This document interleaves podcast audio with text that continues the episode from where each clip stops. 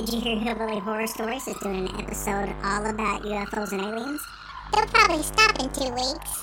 You're probably right.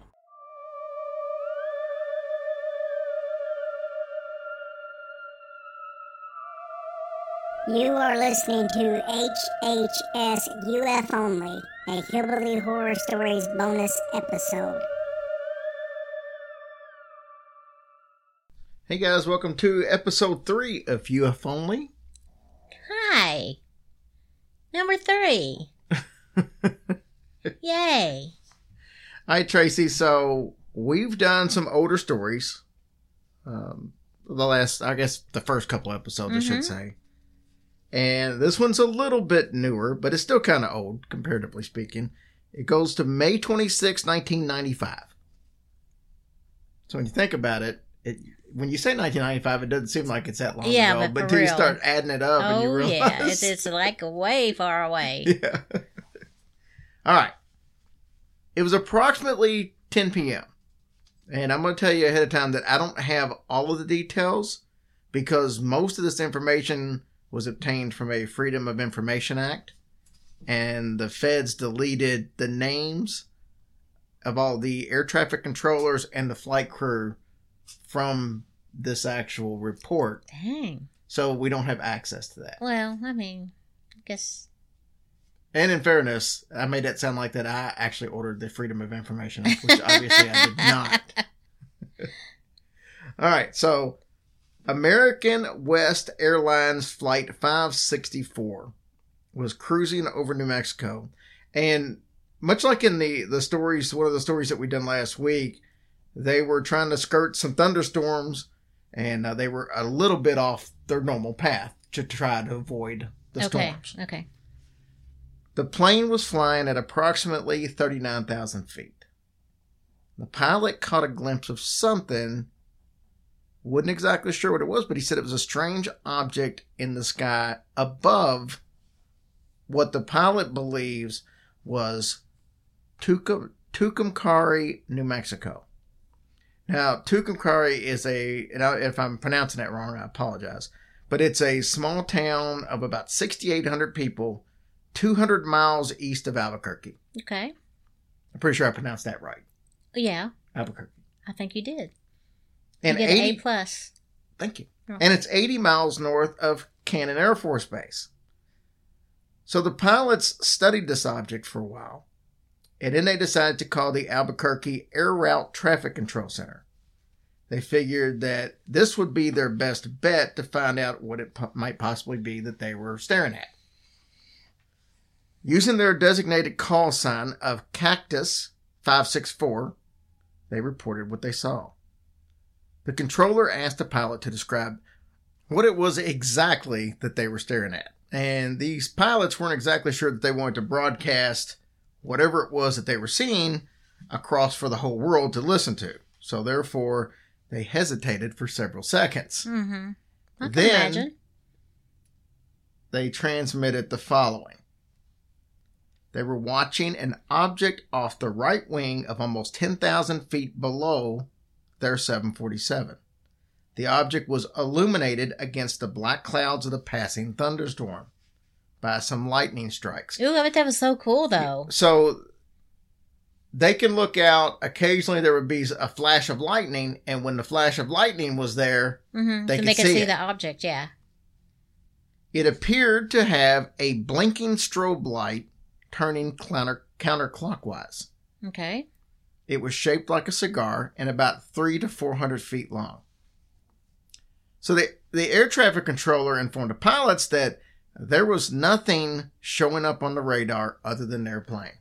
See, this is a common knowledge. Whatever these things are, they figured out a way to not show up on radar. I mean, that's so crazy that they can do that. Well, I mean, we got planes that can do the stealth doesn't show up on the stealth bomber doesn't show up on on radar.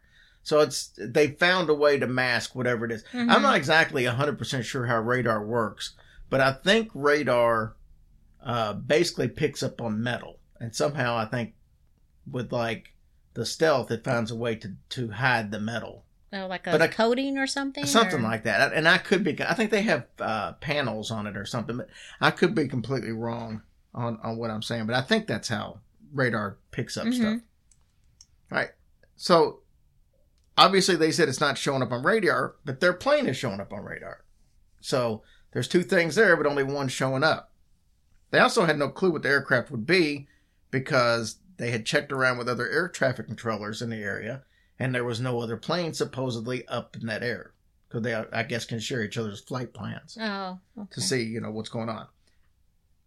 So they asked the air traffic controller to see if the mil- if there might be a military aircraft in the area. And they said that, well, if there is, it's not showing up because we would have had a schedule of it. hmm Obviously, they give them the flight Yeah. plans without letting everybody else know, so they Mhm. would know. Well, yeah, I would think you would have to do that. you're that. going to be in right in path of another plane, so might be a good idea. So the controller then called Fort Worth Center to see if they had anything, and they said no, we have no objects on the radar. So they called Cannon Air Force Base. Well, as you can imagine, Cannon tells them, no, we, we don't have anything up in the air.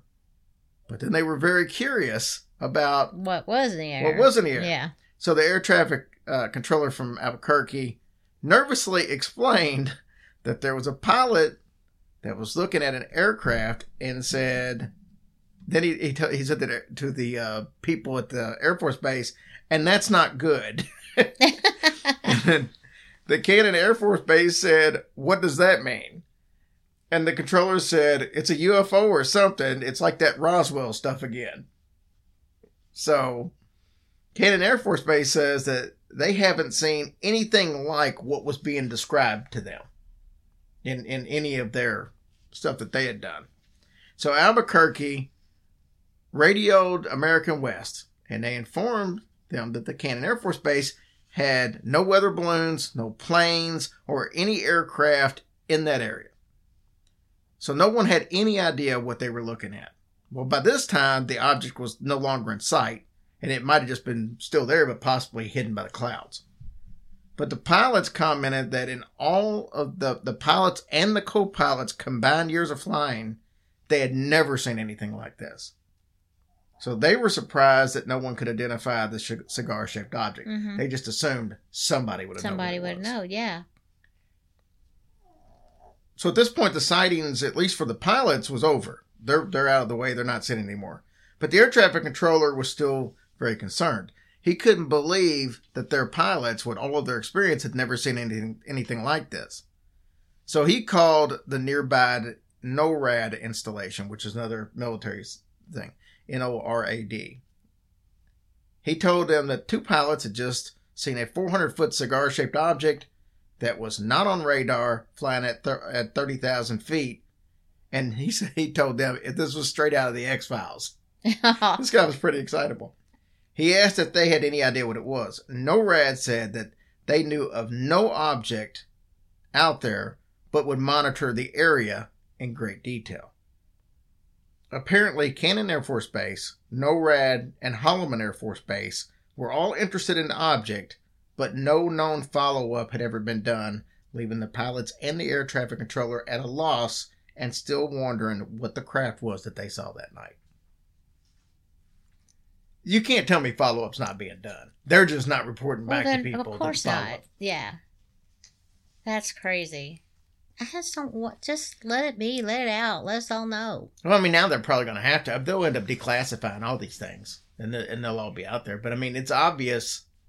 I mean, you're not going to have two pilots sit there and call in and saying we're seeing something with a flashing light on top, Mhm. cigar shaped, and so many of these UFO stories describe whatever they're looking at as cigar shaped. I know. I mean, they're not all wrong. But you know, just You see, you, see three things commonly with the shapes. You you see cigar shape. You see just a rounded disc, like people think of, Mhm. you know, a sphere, and you hear triangular. Hmm Those are the three that you hear over and over and over and over again. So well, just the way things are today in this world, I don't even think the that would even be a big shocker. I think that's what it is. I think there's just so much going on that people just aren't fazed by it anymore. That's exactly right. I That's mean, why like- I'm saying just show yourselves. I mean, like when the um, when the government said they were going to release the UFO news here back in June about what they'd seen, and they start releasing all these stories of you know all this. Yeah, this was actually filmed from Mhm. and you know a Navy or the Air Force. You know, ten years ago, that would have been the biggest. It would have been the biggest news on television. You Mhm. couldn't have seen, you know, anything other than that on TV. Now it's just like one. It was like buried because there was so many other things Mhm. going on. So, yeah, we definitely live in a different world now than we Yeah. did ten years ago. we sure do. All right, guys, thanks for listening. We appreciate it. We'll We talk love to you next y'all. week.